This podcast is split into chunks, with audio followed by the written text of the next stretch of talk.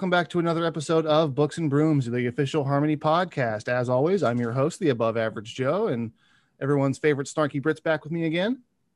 Hi guys, it's Lauren, and uh, we've got a special guest on today. That we do. Yeah, we do. So, um, you guys will probably know her as the author of In the Forest of Dean, but we know her better as Tori. Let's face it, that is a big ass thick you've got there. At the time that we're recording this, you've just posted chapter 69, I think, or are you still editing it? Uh, no, I just posted chapter 69 um, on Friday.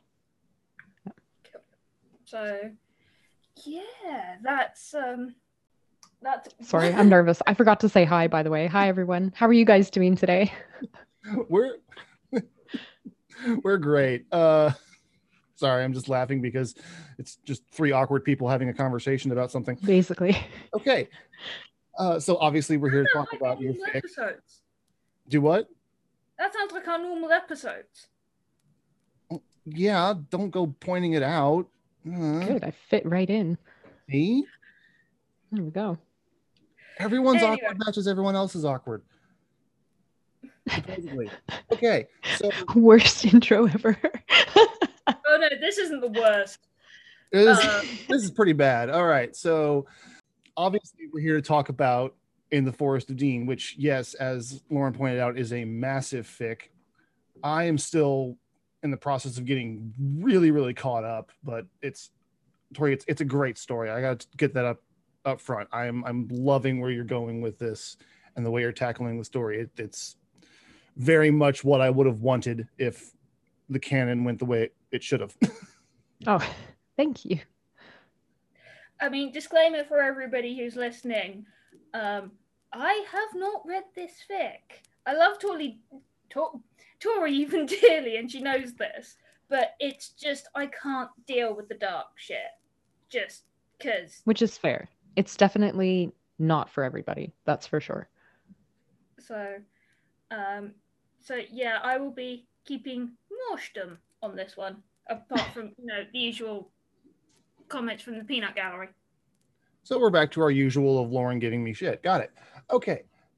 So really, I just want to start off kind of what's your what's your origin story? What got you into Harmony? Take it from there. Like kind of Oh, my origin story. yes. Oh, we're going deep. Um, what got me into harmony? I don't think there was anything in particular that got me into harmony, uh, except just that I always assumed it was going to happen. When I was reading the books as a kid, because I started reading it back in 1998 when it first came out, and I followed them out. I was that kid who waited in line for the next book to come out, went to the opening premieres, all of that. I just always legitimately thought they would end up together. I was quite thrown when we got to book seven, and all of a sudden Harry was into Ginny and Hermione was into Ron, and I was sitting there wondering what was happening and was very confused. Um, so to me, they were just always.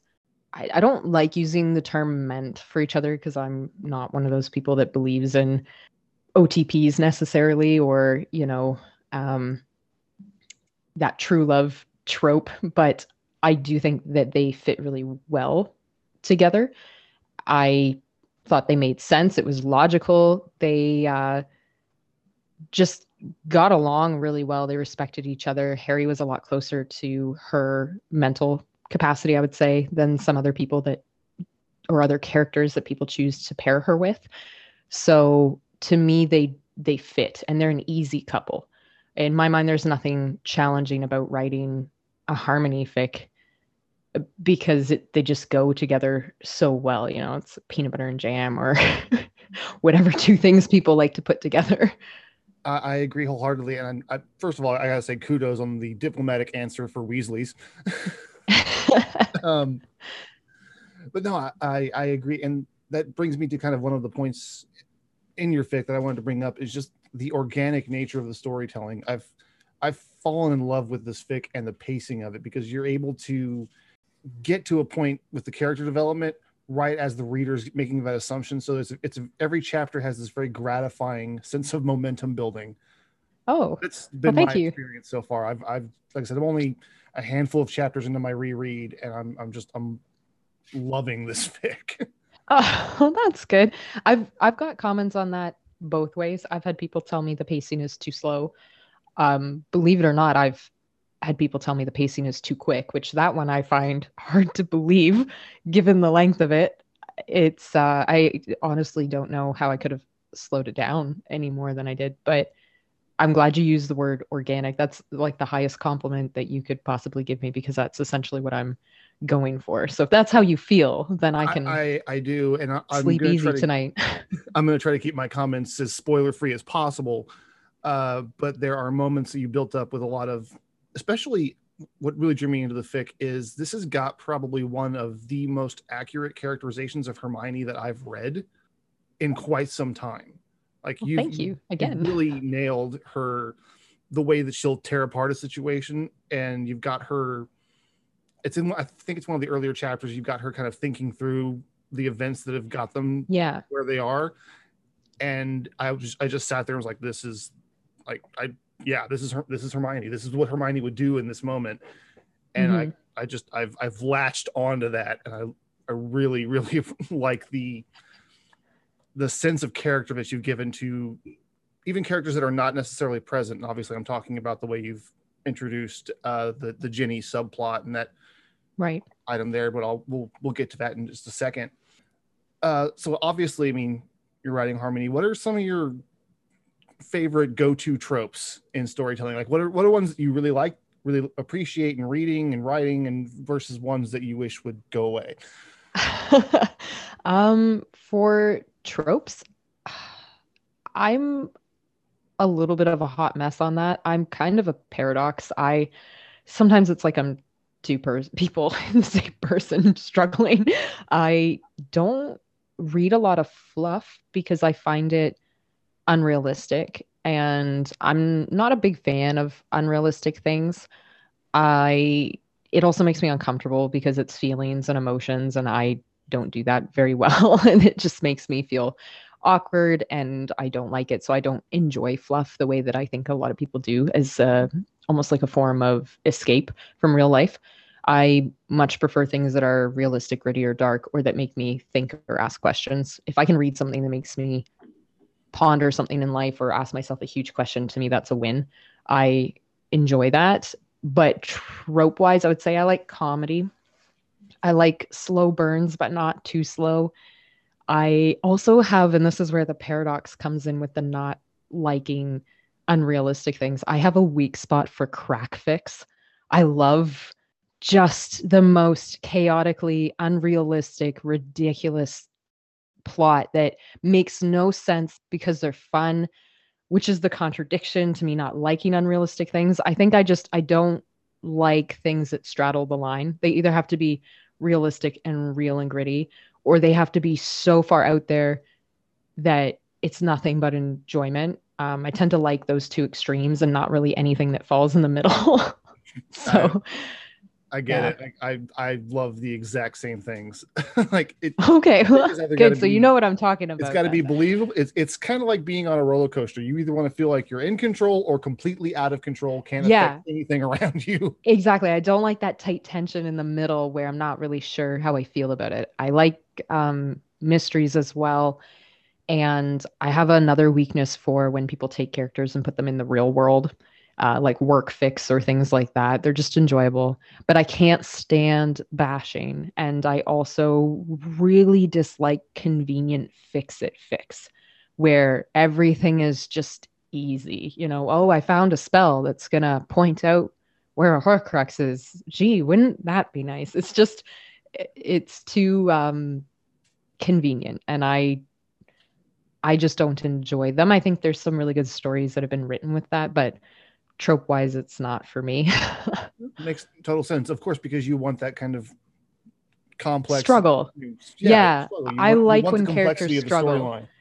Which, if people, if you're listening right now and you've read Forest of Dean, you're probably laughing because you know just how much I like to make people struggle. It you are a big fan of the struggle bus. I Yeah, I'm driving that bus as far as I can take it till it runs out of gas, and then I'll push it a little farther. uh, it's funny that you brought up kind of not really caring for fluff because I again I kind of we have similar temperaments in regards to what we like to consume as fics. I actually really like domestic fluff where it's nothing outlandish. It's it's like kind of that day in the life. Oh, okay, yeah. You know, it's the it's the Jim and Pam kind of fluff that I there's an office Right. I've been binging that like mad recently. But I, I I like that kind of storytelling and there's moments that I found in your fic where you, you're able to hint at this little bit of ease and camaraderie between Harry and Hermione amid this chaos of war. Yeah.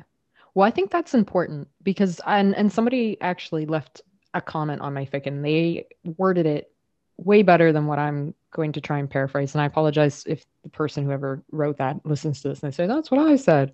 It is what you said. I can't remember your username though. I'm gonna try and summarize it. But you have to in when you're writing something that is dark or gritty or um just deals with a lot of difficult topics or things like that, you have to insert those moments of comedy or those moments of calm or normalcy in between. Otherwise, you're basically writing like a snuff fic. You're writing you're right like you're you're writing something that is just an unbearable massacre and it's no one's going to enjoy that and it, it's almost as if you're writing it for someone that's a sadist or someone that's a masochist or you know someone that just wants people to feel pain which i think those things are important because they make your characters grow but you can't get lost in that otherwise it's too much and it loses its meaning and it stops mattering and it stops being important you're just you know if you're slicing and dicing your characters left right and center then it, there's nothing really to take away at the end of that Then you've got the back half of Deathly Hallows, which, which is funny. You said snuff fic, and I just immediately went to, you know, in that context, Half Blood Prince probably reads better. yeah yeah a little bit i read- uh You read Half Blood Prince as nothing more than a Dumbledore snuff fic. You're kind of like, okay, that's what it is yeah, yeah. Yeah.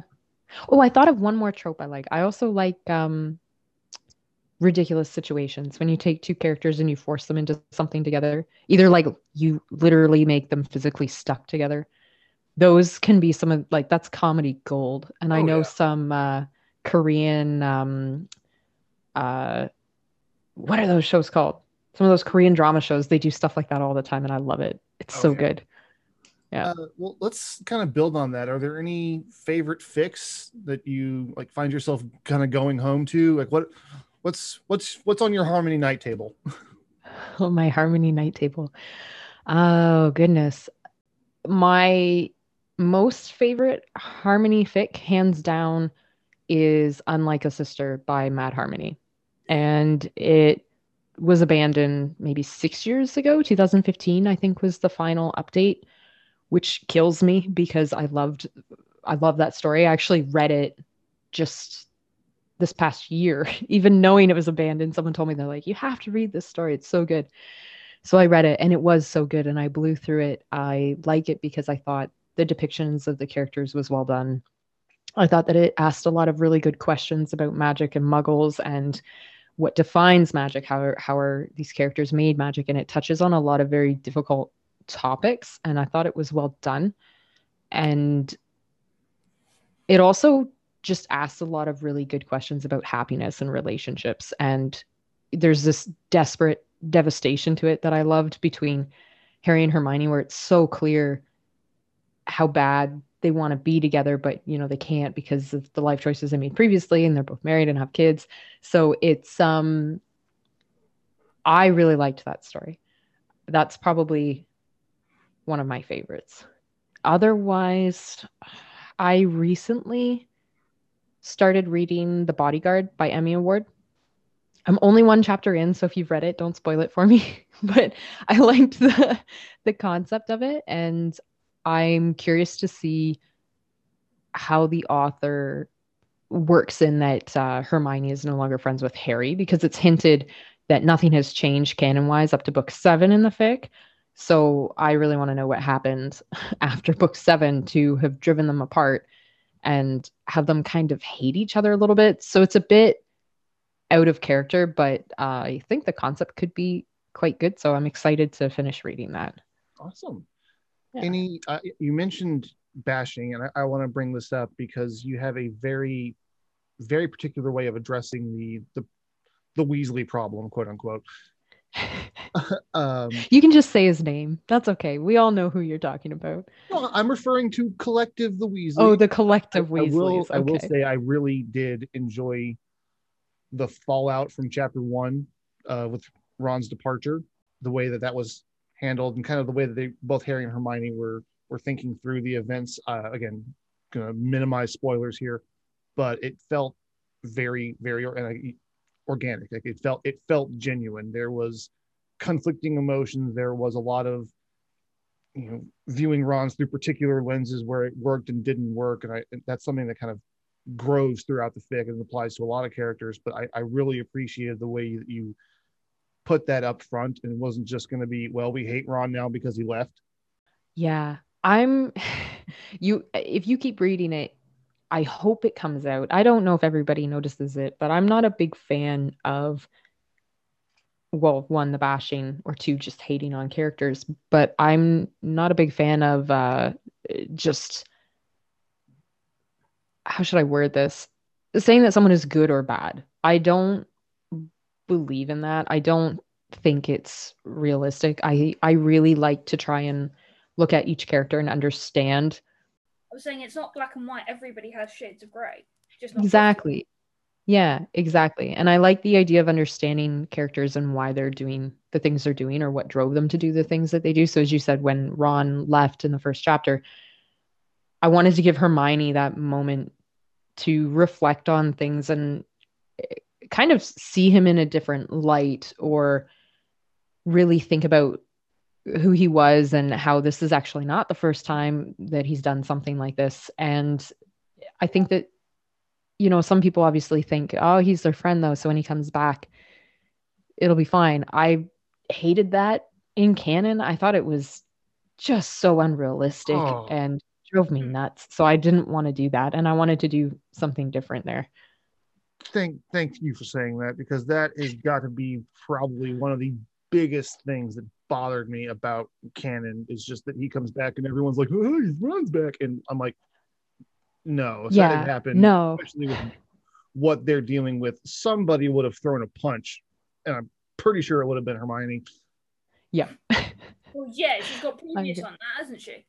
Yeah, True. she's got experience. she does. Like, do she, knows, she, knows, how to plan her in all in the hip, you know. But still, yeah. just oh, there's Ron is given so much leeway as a character that kind of excuses him of his actions and that's something i really appreciate here is that his actions are examined from multiple perspectives so you can understand what drove that that event mm. but still not necessarily forgive him for it you, you can have empathy without without, without having sympathy and it's yeah thank you for saying that actually i just wanted to comment thank you for saying that we had that discussion um, or I had that discussion the other day with a group of people, and that is there's a big distinction between those two things, and I think that that has been lost in fandom culture, and it is a big problem. And I'm probably digging myself into a hole right now, but I don't care. I just want to say it. Understanding why someone does what they do, empathizing with them for it, or getting that explanation as to how they got where they wh- where they ended up or why they did those things is not the same thing as forgiving them or making an excuse for what they did. And I think that line people blur it all the time and you know as much as I don't like Ron's character, I don't even blame him for that. His character was never given the opportunity to grow or mature or to to become anything more than what he was. So it's not his fault. That was just how he was written. And I think that he had the potential to be more. He just was never written to be more. And I think that if you look just strictly even at canon, even at what he was, it makes sense why he did what he did. I don't agree with it. Oh yeah. and I, it was a terrible thing to do and he's a bad friend because of it but i can understand where why it happened Having the Horcrux didn't help. exactly that yeah just exacerbated the situation. It happened faster, really. I mean, like I mean, we've I, we've said this before in the fic that uh, in in the podcast that like even Dumbledore knew Ron would bail. yes exactly if you want to believe the whole dumbledore was the mastermind which i have my own issues with but let's just pretend that that's true he knew he was going to bail and he gave him a device to come back like because that just fundamentally was who ron was. He did it in goblet of fire. He abandoned harry there when he needed him most. Um there was one other time where he did it and i don't have it written down so i can't cite it but it's not the first time that he was either he let basically he lets his jealousy get the best of him right? And, and among other things but it wasn't the first time that it happened. The thing is, what annoys me is that Ron in books, I would have said one to three maybe, is a very different character to A- four. a- absolutely. We said that in the the first episode. That it was like you know, books one through three. Ron is fundamentally different than books four through seven. He he just he plateaus and then takes a hard left turn in, in Goblet of Fire. yeah and just starts running yeah Yeah, like face first into walls. Now, I, I want to talk about the uh, the Ginny storyline. and Obviously, we're going to completely Yeah. throw out spoilers here because this is such an enjoyable part of the fic because it Aw. one adds a lot of of depth and nuance to Ginny as a character. It makes her interesting, at least to me, because you have her. You're finally giving Ginny an identity outside of I'm the girl that's crazy about Harry Potter. Mhm. and Quidditch. And yes fair I admittedly I'm probably coming at this from a slightly selfish perspective because it I follow a similar path in the fic that I'm developing. So I was kind of like, Okay. yes, someone else went there. Ha! But I I I really I just I fell in love with the way that you were telling that story. Like I even skipped ahead just to keep kind of reading her story a bit and then doubled back. oh yeah yeah because you can because some of her story takes place back in time too so Yeah, so I, I, yeah. I, I, jumped back with that and then would like found myself like switching back and forth just because I got multiple Mhm. tabs open. It was a browser nightmare.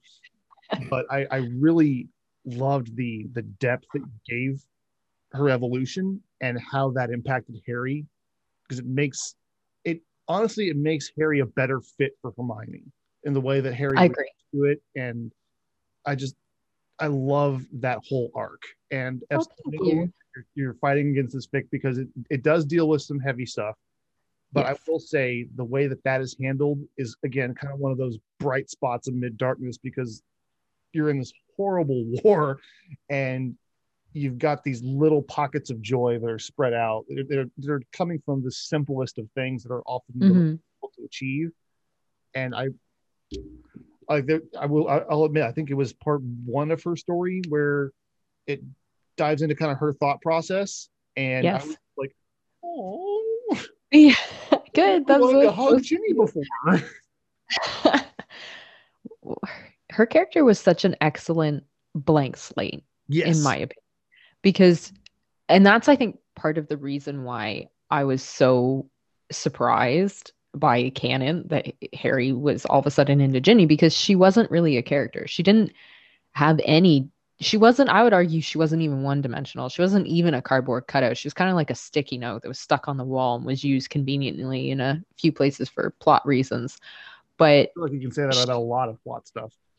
True, but I don't think she was ever given a personality. You know, there was the oh she's fiery and oh she's tough. Like they everyone said it, but we never really got the chance to yeah, we didn't see it or you would see it but it was always convenient and it was always small. Like we didn't get to actually experience it as readers and learn to love her as a character the same way that you learn to love, you know, Hermione, Ron, Harry, even Sirius. People love Sirius Black. Like he had a better um development as a character for readers to get attached to him. We never never got the opportunity to grow attached to Ginny in canon.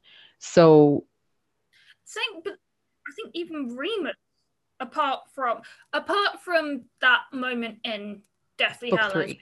shit show, even Oh Remus yes. got better developed than Yes. Well- did. You say that because e- even that shit show moment in Deathly Hallows with Remus feels accurate to the character because you've seen the way he struggled with some things. Doesn't make him a good, doesn't make doesn't excuse it, but you can see where he's going with it. Whereas Mhm. Ginny, everything just kind of feels like it's coming out of left field because there's no core characterization to anchor it. It's just like yeah, She's kind of just to get to see drifting using your anchor of the hex and analogy. whatever, but it's never, or you you see somebody threatened with it, but I don't think you ever actually see her cast it, do you? Uh, no, the Bat Bogey Hex, I don't think so. I, I don't think it's been I don't think it's actually cast. I don't it's been a long time since I've read that one. Yeah, I would have to go back. But um, but yeah, I, I just thought her character was a good opportunity to turn her into a character, to to give her a personality, That's to make fair. her a person. Um, you know, kind of let her live up to her name that she had without us having ever seen her do it in canon. So, so yeah, I'm glad that you like how I wrote her. I do, and I I also appreciate the the effort you're putting into kind of examining the character's various mental states throughout the war. Like you've got Harry Oh, yeah. reconciling his previous trauma and kind of the fact that he has no idea what the hell he's supposed to do. Yeah. got Hermione reconciling that as well. Obviously, the Jenny storyline. I'll stop it there before I start spilling my guts about how much I love this. But it, everything feels appropriate. Like Harry's reconciliation of his of his past isn't overly mature for a 17 year old. It feels level, especially for one that's kind of seen and experienced the stuff that he's gone through. hmm There's very frank examinations uh, of characters. I mean, there's a moment again, slight spoiler, where Harry's just like, I have, I, he's just woefully un, un, unprepared for the task at hand, and I, I like that he was struggling with that. Yeah, I agree because I think that is accurate. Like Harry in canon, his talent was being incredibly lucky and showing up at the right time with an Expelliarmus. like that's pretty much his skill level. He never developed either. Um, so I just He Wanted was to change that. very pa- he was very he was reactive, not active. Well, think I, I think the the moment that could have that should have served as the the flip was year five. Like we saw Harry finally yes. start stepping into that leadership role, and then book six rolled around, and it's like, well, let's just let's just regress everyone back to Oh yeah. Book 6 was just regressing characters for sure. And even within book 5, you know, he still didn't care to take the time to learn how to do occlumen- occlumency even though he knew he needed to. I'm it's just it bo- boggled my mind. Yeah, a certain amount of that would have just been down to Snape, though. I think if he'd had Mm. a better teacher, then he would have cared. Yeah, but he didn't even do it on his own.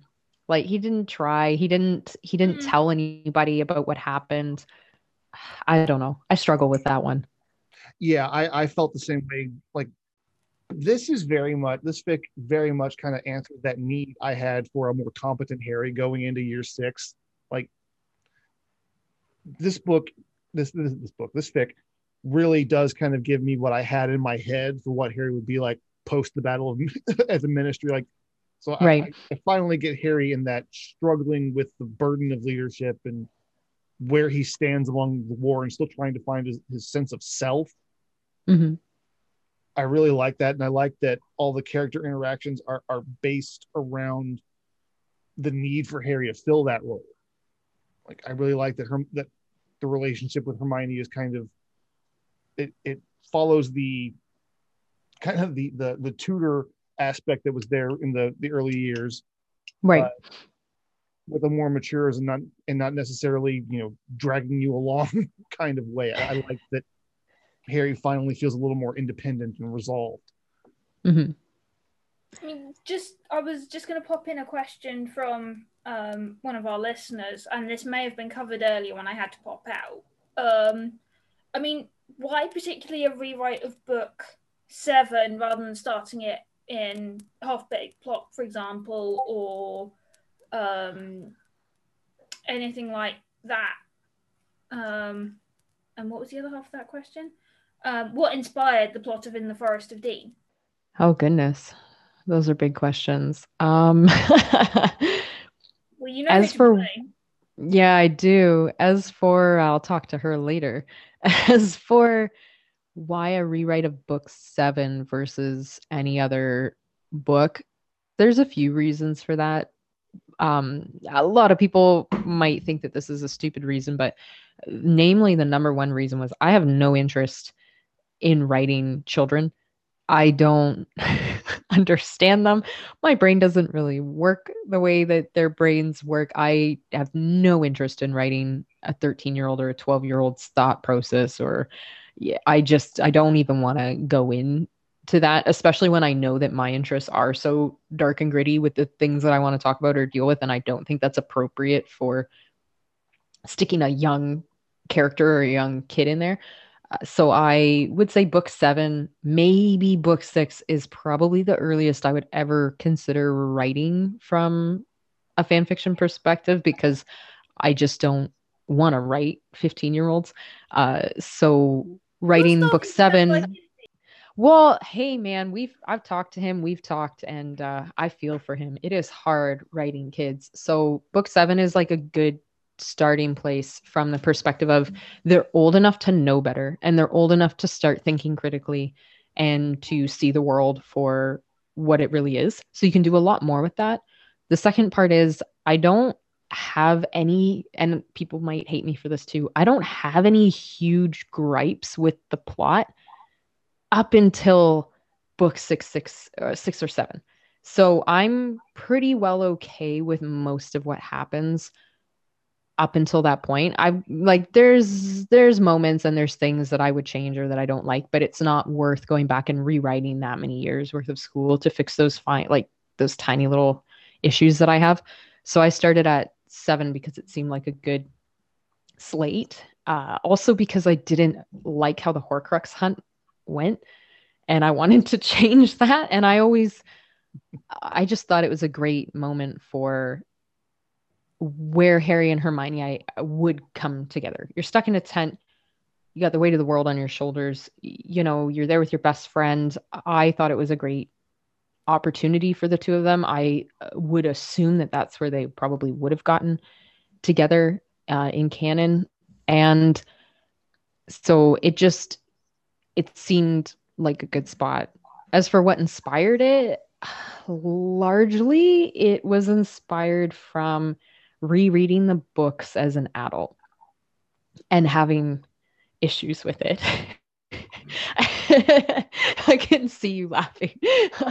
um, and just, uh, I kind of, I guess I started to wonder, you know, because the books, if you look at the Harry Potter books, really look at them, they are dark in nature. They they touch on a lot of very adult themes or very dark themes or very very big topics but it was wrapped up in this child blanket and packaged so that it could be a kid's book so all of those excellent things and topics were never really touched so i wanted to take that blanket and rip it away and see what would happen i wanted to rewrite it for adults is what i wanted to do and i wanted it to be realistic and i wanted it to properly depict war because i don't think it was properly written, which makes sense because it was a kid's book. It wasn't a war novel. So I just wanted to update it for adults for and and make it realistic basically.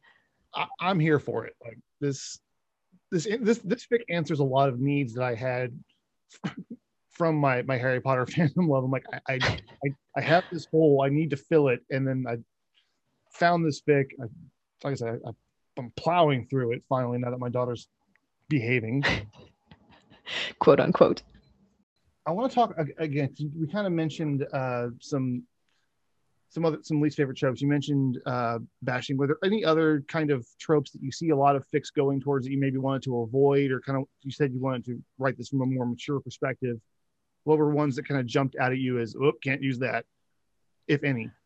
Uh convenience. That's the big one. I don't want anything to be convenient. I want people to have to work for what they get. I don't like overpowered heroes or heroines. I I don't like that it's oh we trained for 2 weeks and suddenly I can destroy the universe. I just it irks me in a way I can't even describe. I think it should be a struggle. I think you should earn what you get.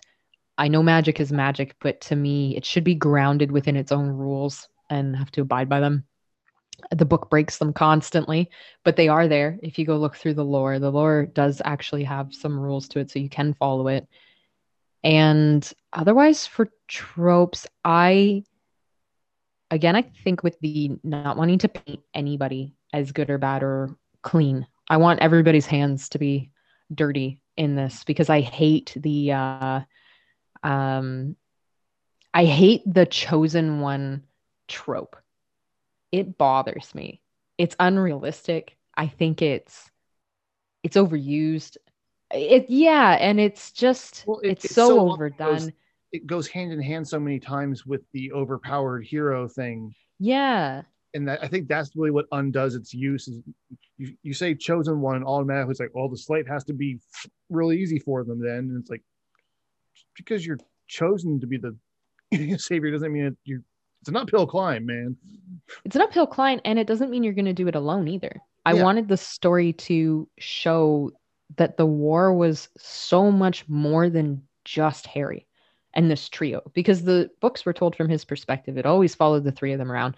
And in a lot of ways, he was incredibly self centered, or the books were just, you know, in book five, it was, oh my gosh, Sirius is in the DOM. We have to go there now. You didn't stop and think that you could get in touch with someone in the order, ask them.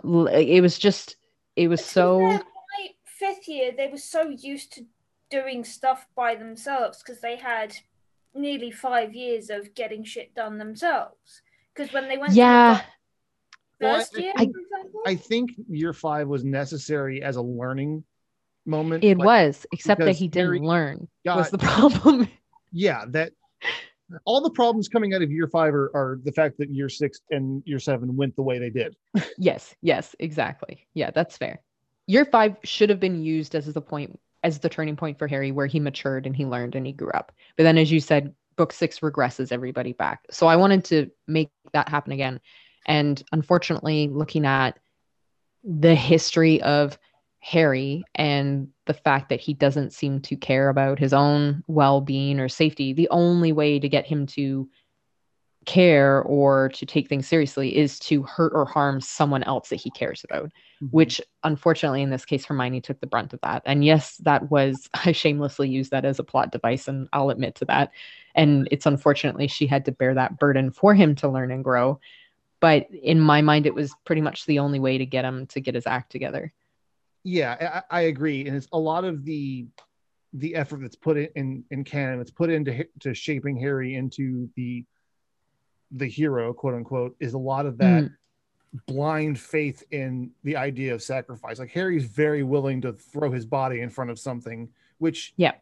from a certain perspective is kind of noble but also it's very limiting from a character perspective because you've got to be able to balance that with action and intent look at his childhood with the Dursleys as well. again, another thing I, I'm really happy that was addressed was seeing the events of the Dur- of his time with the Dursleys through a more mature lens, and that's I Mhm. can't count how many fights I've gotten into in the courtroom on the on the Discord about about the fact that you know child abuse was a thing in these books, and they just kind of gloss over it like, well, they were mean to him. that was a that's a theme in the books there's a lot of moments it's not even just with harry um and i don't know if it was just the sign of the times because these were published back in the 90s where a lot of you know questionable things were laughed at but violence or harassing people or things like that were very underdone in the book. Like they were there but people just accepted it. Like even the and i know it's a common argument that happened in those courtrooms all the time where you know molly with the love potions and that oh it was funny. Like she gave arthur a love potion. Like the culture i don't know if that was a cultural thing of the 90s or if that was a cultural thing that she was trying to put in for the wizarding world or what but there was a lot of iffy things that happen in that book when you really look at it I'm just going to chalk it up to JKR being universally tone deaf. yeah I think the last that's, that's fair year or so has kind of clarified that for everyone. Yeah, the thing is, we also That's don't know if Arthur already fancied her. For for all we know, he already did. So, but all of that is just inference my point is that a lot of people when they have these discussions about canon and, and the debate they're putting their own bias on it and they're putting their own opinions or their own extrapolations onto it. But if you look strictly at canon text, nothing else, there are a lot of instances of problematic things that are made out to be a joke. And when you really look at them, they're really not that funny. So, well, I mean, James yeah, as a character is a great example of that, where he's kind of sanctified, but he was a high school jock who tormented a kid. oh yeah, I've got big issues with the Marauders as young young kids. I don't think that they were good people. I even have, and I'm sure again, I'm digging myself into a hole. I have issues with Lily Potter. Uh, you know, everyone lauded her as this wonderful woman and this great student. She's oh, she's so nice, but I have my doubts on that based off of how, you know, some canon facts that are revealed later. So it's just, but again, that goes back to the, I think, uh, no characters is clean cut, right? So I wanted to try and capture that. That I wanted to try and make some of these characters, even the ones that people really liked, I wanted them to, like I said, get their hands dirty and I wanted it to become gray. So that at the end of the day, hopefully after you read it, you're kind of questioning yourself, you know, how do you how do you draw that line? How do you define that line between what makes somebody good or somebody bad? Where where where are you willing to forgive up to versus not? Because it's not all clean cut, right? Like there's a scene that just happened in chapter 68. I don't want to spoil it for you but it's a thing with Hermione. And, you know, you can argue, oh, they're bad people. Still happen though. Still happen. She still did it, right? So it's it's a it's an interesting concept to think about. And that's why I really like the way you're approaching the concept of war because I'm actually I'm reminded of a line. I'm going to go completely off script here. Uh, there's no a line from a random episode of West Wing where any, either of you watched it? I've not seen it. No. I have seen it, but a long time ago. Great show, wonderful writing, great acting. Anyway, moving on. There's a moment where the, the characters are debating kind of an international war crimes treaty, and there's a general that's opposed to it. And he looks at the man. He's they've been having this round around argument. And he, he just goes, "All wars are crimes," and just walks out of the is room. That like, Martin, is that President Bartlet or is that the general? It's the general. He just he just says all wars are crimes, and he walks out of the office. And it's just like the way the episode is cut and the way that they've moved to the next scene. It's just this finite statement that smacks you in the face and really allows you to, in that brief moment between scenes, reevaluate the first half of the episode. And I, I like the way that you're approaching the context of war with this storytelling because, yeah, they're gonna have they're gonna have to get down and dirty. Like there's not a there's not a clean way to win a war. And yeah. Well there's a lot of people who you know they think there's honor in war or they think that it's glorious or they think that it's uh it gets romanticized a lot. And it shouldn't be because in my and i'm sure you know cultures or people or whatever would disagree with me i don't think that there's any glory in war. I don't think there's any honor in war. I think that it's it's a terrible thing that happens. And it hurts everybody involved in it, everyone near it. It hurts generations. It's and it shouldn't be romanticized and it is really hard, you know, like even in movies and culture like today with what's popular everybody likes these movies with these giant epic fight scenes and i'm the first one who's guilty of being like that's cool i love that but it's not real right it's not realistic as to what what that would be like if you were in it. And I think the caveat there is you can fight a war with honor, but there is no honor in war. Exactly. And exactly. I think that's what that's what gets a what, what gets lost a lot in the fandom is that well they're automatically heroes for going to war. It's like no, no. they get sucked into a war and they're like, well, it's either this or we just get killed. Yep. But also, I agree. sometimes I don't disagree with you, but I also think sometimes it's necessary to fight for what's right. Oh no, yeah, yeah, so absolutely. The, of course, the, it is. The necessity of war doesn't wipe out its its nature. Like, yes, sometimes no, war are, is necessary. I I totally agree with the point where you're going with that. I just really appreciate the way that you've applied the context of war to these kind of quantum surges in character development. It's kind of like you're playing, you know, character development catch up. in, yeah, in a way. Yeah. Um, but you've you've used the context of war to strike a balance between maturity and necessity, and I, I really appreciate. It. I'm just going to well, thank you. Episode fawning over this fic. I'll, I'll be honest. I know. I'm just sitting here and I'm feeling very flustered because he keeps saying very kind things, and I'm not really sure what to do with that because we've talked about how I am with feelings. So, yeah. Sorry. no, sorry. Sorry. um, yeah. Speaking of war, as we were, obviously that's Harry's mental state is already a bit dodgy Shaken. at times. mm-hmm.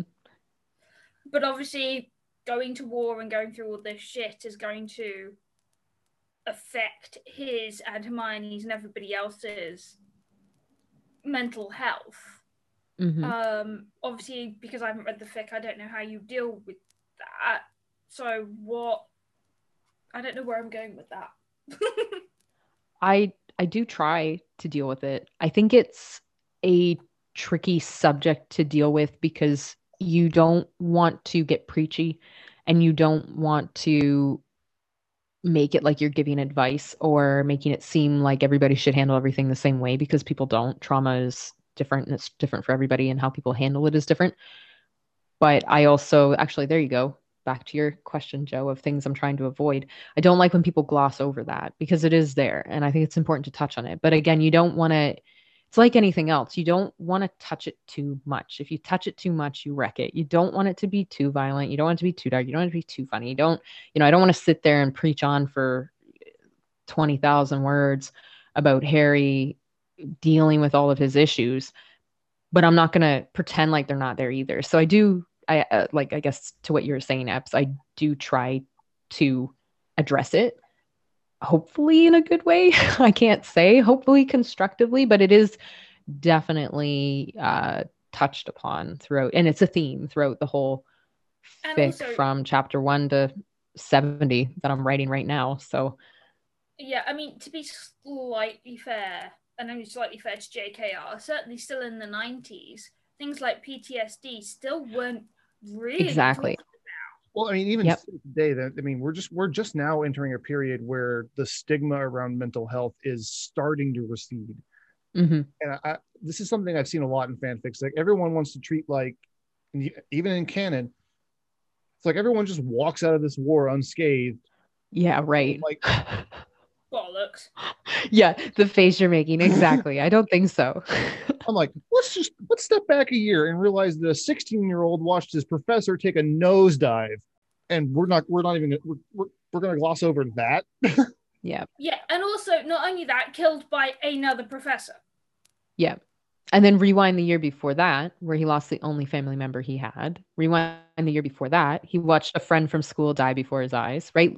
Like Harry's got problems. Yeah, he's oh, he just yeah, does. That, he thought that his parents' best friend killed them, but actually, yeah, that it was a different best friend. It was the other best friend. The first eleven years of his life being thrown into a closet, like yeah, there's going to be some deep seated trauma there, and I I can't stand fics that just everything's going to be hunky dory after the war, and I again I'm not very far into this fic yet because I'm rereading and playing catch up, but it's very I evident. You, it's not going to be hunky dory. it's it's very evident up front that you know oh, we're going to try to reconcile some issues, but it's not like you know let's get it all clean slate so I'm fine afterward. Like you can tell that Harry's going to emerge from this fic and Hermione and every, everyone's going to emerge from the other side of this fic vastly different people. Exactly. I think that's the big thing is a lot of people they'll I've seen it before in some other fics. People will try to address it, but by addressing it, they're trying to fix it and then bring it back to what it was which is just not how it works. Not how that works. Yeah, that is not how trauma works. That is not how dealing with uh, any of those kinds of issues works. You can fix it in the sense of your character learns how to deal with it, but you're never the same. You go through something like that, you're not the same person. You're just not. And I think a lot of that comes from people approaching it from that haven't experienced that kind of trauma. I yeah, I agree. I think it comes from that naivety. And on that note, or maybe it comes from people who have and they're just that's their escapism, right? That's the well, we just want people to be happy. And on those two sides, if you're doing it because you just want people to be happy and you just don't want to deal with it because you have enough of it in your own life, I applaud you. You keep doing that. That's great. Um, if you haven't been through it, so you have no experience with any kind of difficulties or, or, or dealing with any of those sorts of things, then I also applaud you because you're you're having a great life and I hope that you never have to deal with anything and I hope that you never have to understand it because if you have dealt with it, it's awful. It's awful and it doesn't go away. Also, some people don't know don't know how to write people dealing with it, whether that's True. I mean, Well, that kind of, to your point, Lauren, that kind of works with the the escapist nature of fanfic, where it's it's Mhm. there was for a long time where fanfic was really just seen as pure escapism, and it was kind of like the the the age of meaningless fluff. Everyone's Yes. happy all the time, and everyone this is. But as the audience has grown, story storytelling has matured, and kind of the same way, kind of the way that the books should have. Fanfic has grown to encompass much deeper themes. true. Definitely. But, but also, I mean, I'm going to be even more blunt than usual. I know, surprise. Um, but I suffer with depression. I have to take meds for it, and I would not have any idea. I still haven't got a handle on it myself, so I have no idea how I would write Harry, for example, or Hermione dealing with depression. And let's face it, they're going to have at least some form, along with their. Hmm. PTSD, along with everything else, post the war. Some of that's think- just Yeah. I don't know how I would write that. And maybe that's because I'm not a writer. I don't claim to be a writer.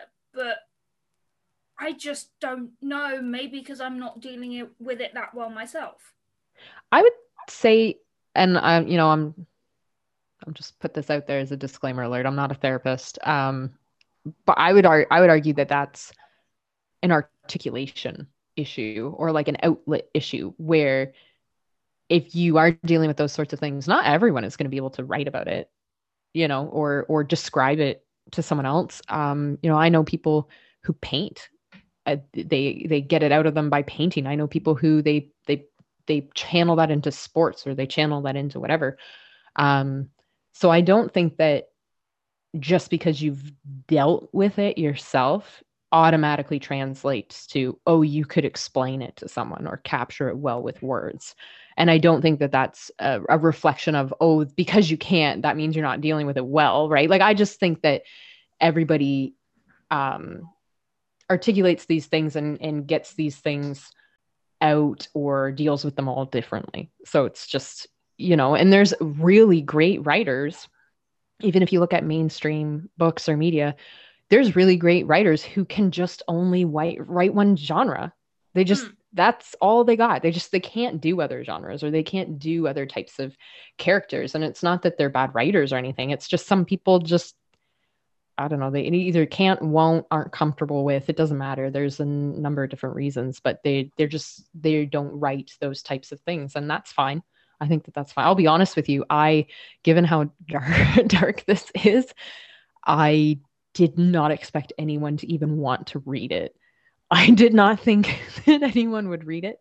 I didn't, as you said, Joe, like uh, fan fiction was that happy outlet. It was the fun thing you did when you got home from school was I'm going to go read some crap on the internet and it's going to be great. And I'm going to get away from real life for a little while. So given that this is not that, um, and I know times have changed. And as you said, fanfic stories, some of them are like, they are legitimate stories, I would argue at this point. I but yeah, it's surprising that anybody wants to read this given the content. I totally get you, but I mean, I I could sit here and spend all day long fawning over this and just picking your brain about this fic because I am so beyond hooked. Well, if you have any questions anytime, by the way, you can just ask me outside of this too. I'd be Oh, I, happy to. I, I, yeah, I, I plan on it. Like, I'm probably gonna blow up your DMs. I'm not even yeah, go for it. apologizing for that. Um, but are there anything, any, anything about the development of this fic? What kind of what what went into the thought process behind it? I noticed you put you reposted an author's note from much later into this fic about a kind of a team of betas. What's what's that experience like? Uh, also interject. We one of the questions um, that we had from one of the listeners was: Do you map out your story from the beginning, or do you let the story decide what's coming next as you write? All right, I'll I'll tackle both of those separately. First one with the betas, I so I actually don't. I have to be careful how I not careful how I word this, but I gotta. It, it's almost like a timeline. I have not worked with betas and did not work with betas. Every chapter that I wrote, I wrote myself, edited myself, posted myself for the last year, over just over a year and a half. But then at Christmas of this past year, December 2020, I wanted to start uploading onto fanfiction.net but I needed to go back and like re-edit the old chapters and just kind of update them and get them up to snuff because your writing quality changes and improves as you go, right? So chapters 1 through I would argue 30 are totally different from 30 up to where we are at now. I so I wanted to go back and fix them and then upload them, but I just don't have the time to do this by myself. So I put out a call to action request for help and asked if anybody would be kind enough to help me find all those because it's it's hard. When you read i have read this story so many times between the writing it the editing it the you know restructure everything. Your your brain just flies over the mistakes. You don't even see them. And you know editors like grammarly or whatever else they can only pick up so much. So it's hard to catch everything and it kills me every time I get a little comment where they're like, "Oh, I noticed this little grammar mistake," and I'm sitting there shaking my fist, and being, "Oh, I know it's there." those cut the deepest. They do because it's the way they're, and it's. I know there's nothing mean meant by it, but it's the way they're worded where it's almost implying that you didn't bother looking for them, and, I, and I'm sitting there you know, laughing and being angry and wanting to cry because I I did look for them. I just can't see it because I've read it eight times over and your brain fills in the gaps. So I don't notice those missing words or the errors. But anyway, point being, I'm rambling. I put out that call to action and I had a couple people who were kind enough to offer. So I uploaded, you know, all the old chapters onto Google Drives and they crawled through um some of the old chapters. I think they got up to like chapter 18 and then they've either forgotten about it or maybe they just don't want to do it anymore. I don't know. I should touch base with them and see what's going on there.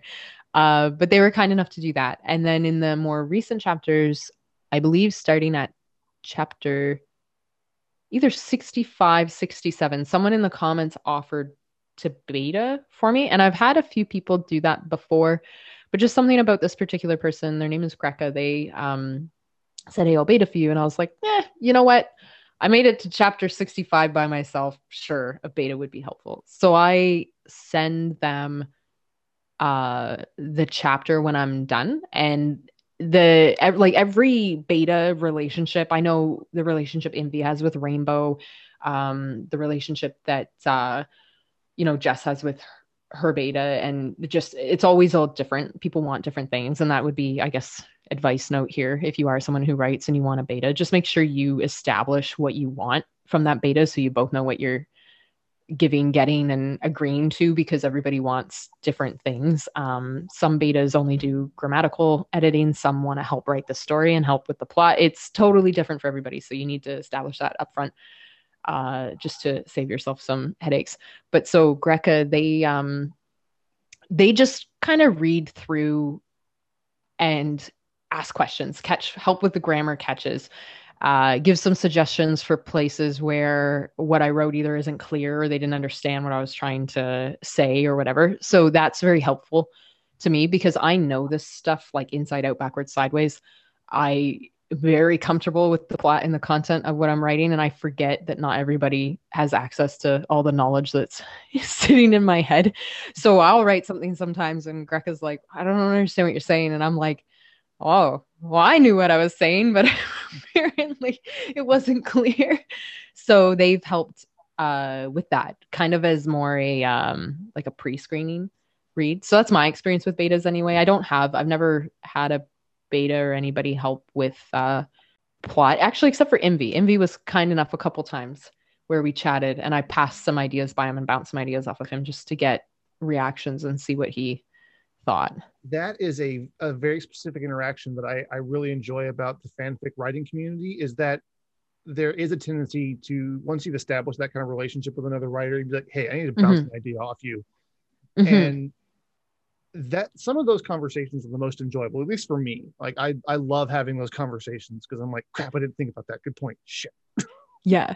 Oh yeah. We Envy and I have had epically long conver- like conversations of epically long proportions on things like that. Usually it starts with me asking the question of, "Hey, do you think people would hate me if I said blank?"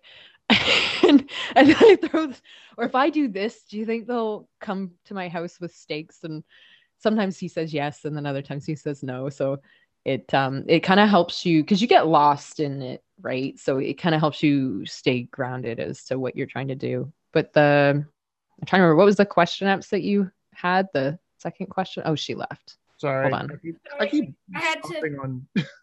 No worries. I was, you know, trying to one eat and two drink. Um, the question was: Do you map out your story from the beginning, or do you let the story decide what's coming next? Oh. As you write? Yeah. Uh it's a combination of both.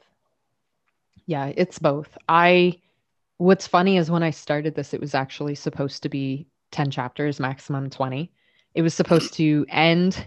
You stop laughing. it was supposed to end uh at Christmas time after the Bathilda Bagshot scene when Harry and Hermione basically, you know, were they were the plan was, oh, they're gonna have that moment and then get together and admit their feelings to each other and all it'll be happy. And I was gonna end it there. But then, like we touched on earlier, I wanted Harry to grow and I wanted these characters to grow, and I knew he needed that trigger to force him to mature, which ended up being Hermione's injury. Which then, when I went down that route, I realized ah, there's a lot more to this story that I want to tell, and I'm having so much fun, and I can do so much more with this. So I think it was by chapter three or four I realized this is going to be big, and this, this is, there's so many more things that I want to say and do. So at that point, I started plotting it out. But I've had it plotted for over a year now. I have a cheat sheet, bullet point summary timeline of everything that's going to happen, everywhere they're going to go, all the key moments. Um, but I'm open to letting that grow and change as I write because there's been times where I've started writing a scene or writing a chapter and it just goes in a totally different direction than what I expected, but it's natural and I and I like it and it's if that's where the story's going to take me, then that's where the story's going to take me. So I have it plotted.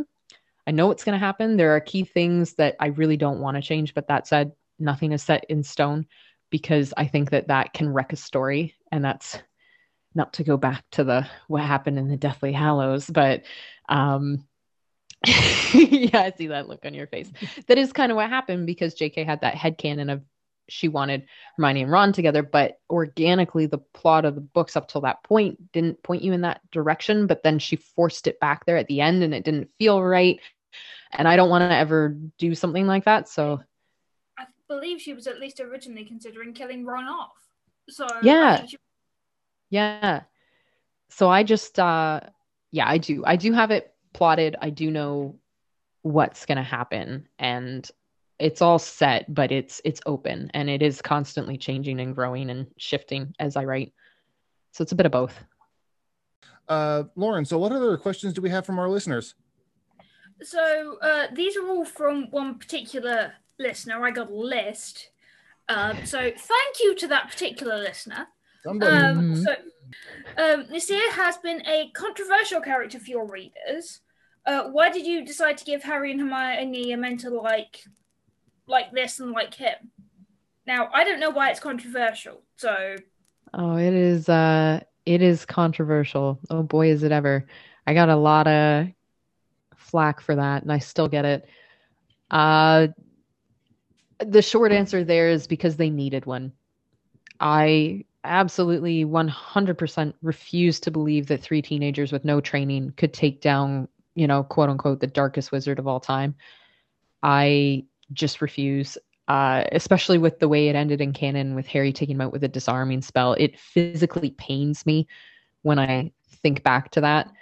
And I just, you know, I get that it was a kid's book. I get the wanting to show that violence isn't always the answer and that love conquers all and, you know, all that stuff about hatred and all that. But again, with this, with the intent behind this fic being that it was intended to be written for adults, dealing with war properly, realistically, and being real, I can't see how Harry, Ron, and Hermione could possibly be successful without having a mentor of some sorts.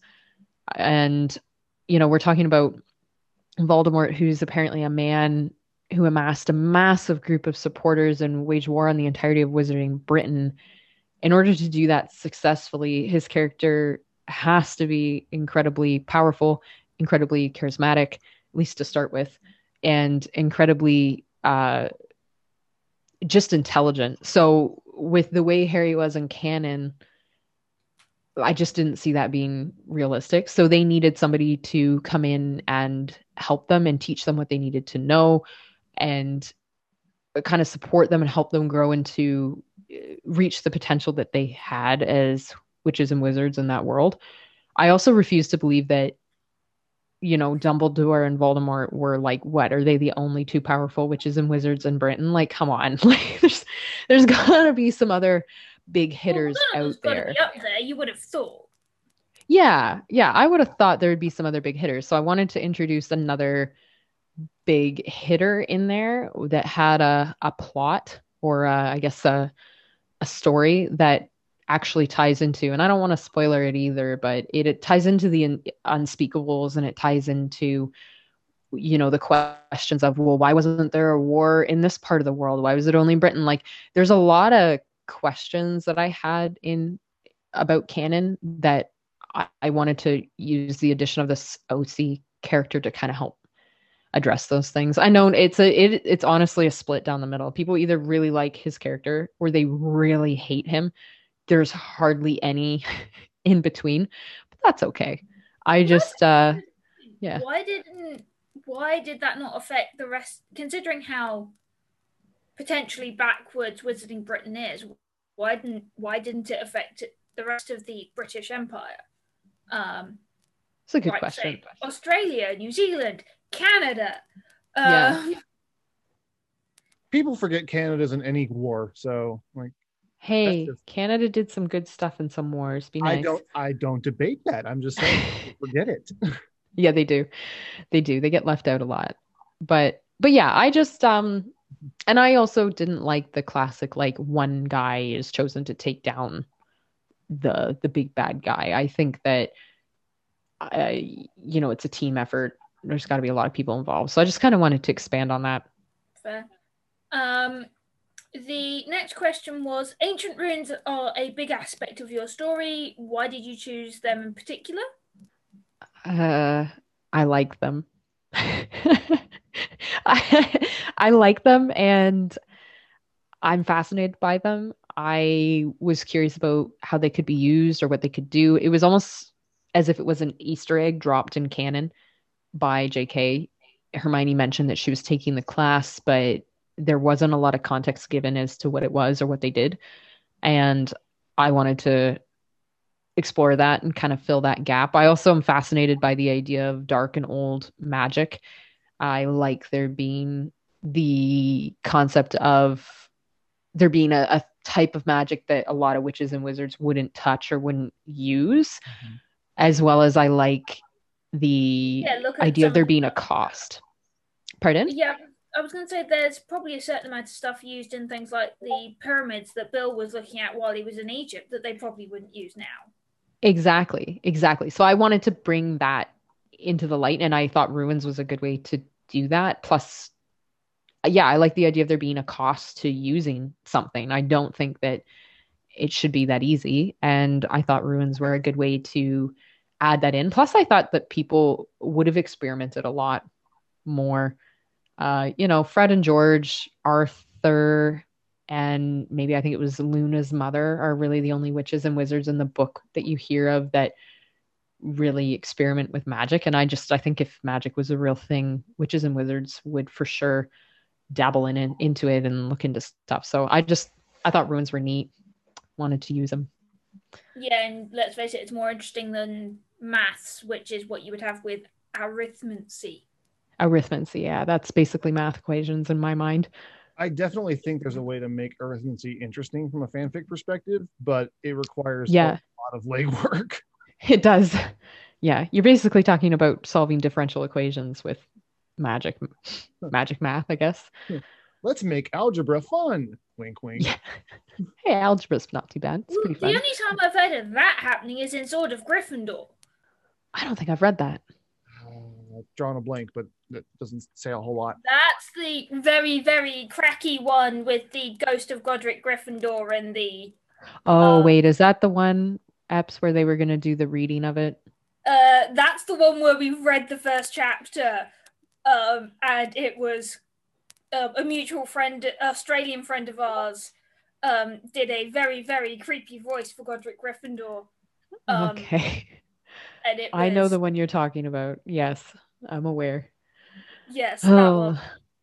one. hmm Um, Joe, it's a, it's an M crack fic, and it's M for a reason. hmm It is. Okay. Well, I will. Um, I think the author's name is something like Clone Serpents. Oh, I can't remember. You're better at names than I am. Well, yeah, I also read it when I was too young to have read it. So That's, that's Those not- are both the greatest and the worst things about fan fiction. I have so many memories of reading things, and while you're reading it, you have that like it's like that light bulb goes off, and you're like, I probably shouldn't be reading this. this seems like something I shouldn't be reading. generationally. I our fandom bracket is kind of the the first one that experiment with fan fiction, Definitely. Yeah. especially in the more widely consumed inter- internet style, as opposed to just writing a story in a journal somewhere like we've all done. So the, the way the way that we consume fan fiction, especially in those early days of the fandom, kind of really colored our our experiences later in life. Like definitely. I definitely should not be reading this at 14 years old, but here Oh, I yeah. am. Oh yeah. Yeah, and I got into it early too, so I think that really brings us to a close. I mean, I don't, I know, I don't have anything else without going in like full spoilers and just trying to pick your brain about everything. Uh, yeah, no problem. Uh, Lauren, do you have anything on and you? obviously, I have no clue. I mean, I know I don't, but I have nothing to BS off for once. Okay. Well, All I'm right then.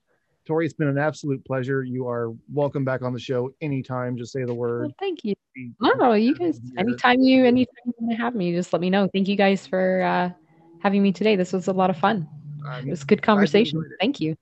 I know we did. uh, so yeah, I think it's gonna bring us to a close for this episode, and uh, we'll see you next time, gang. Sounds good. Bye, guys. See you next time. Bye. Hope you've enjoyed this uh, this episode. Books and Brooms is a HMS Harmony production released in association with Hall of Joestice. Music and themes by James Odell. Books and Brooms is a fan experience not intended to infringe upon existing trademarks. All works are the property of their original creators. Harry Potter, created by J.K. Rowling. Wizarding World characters and associated media are copyright of Warner Brothers Entertainment. All rights reserved.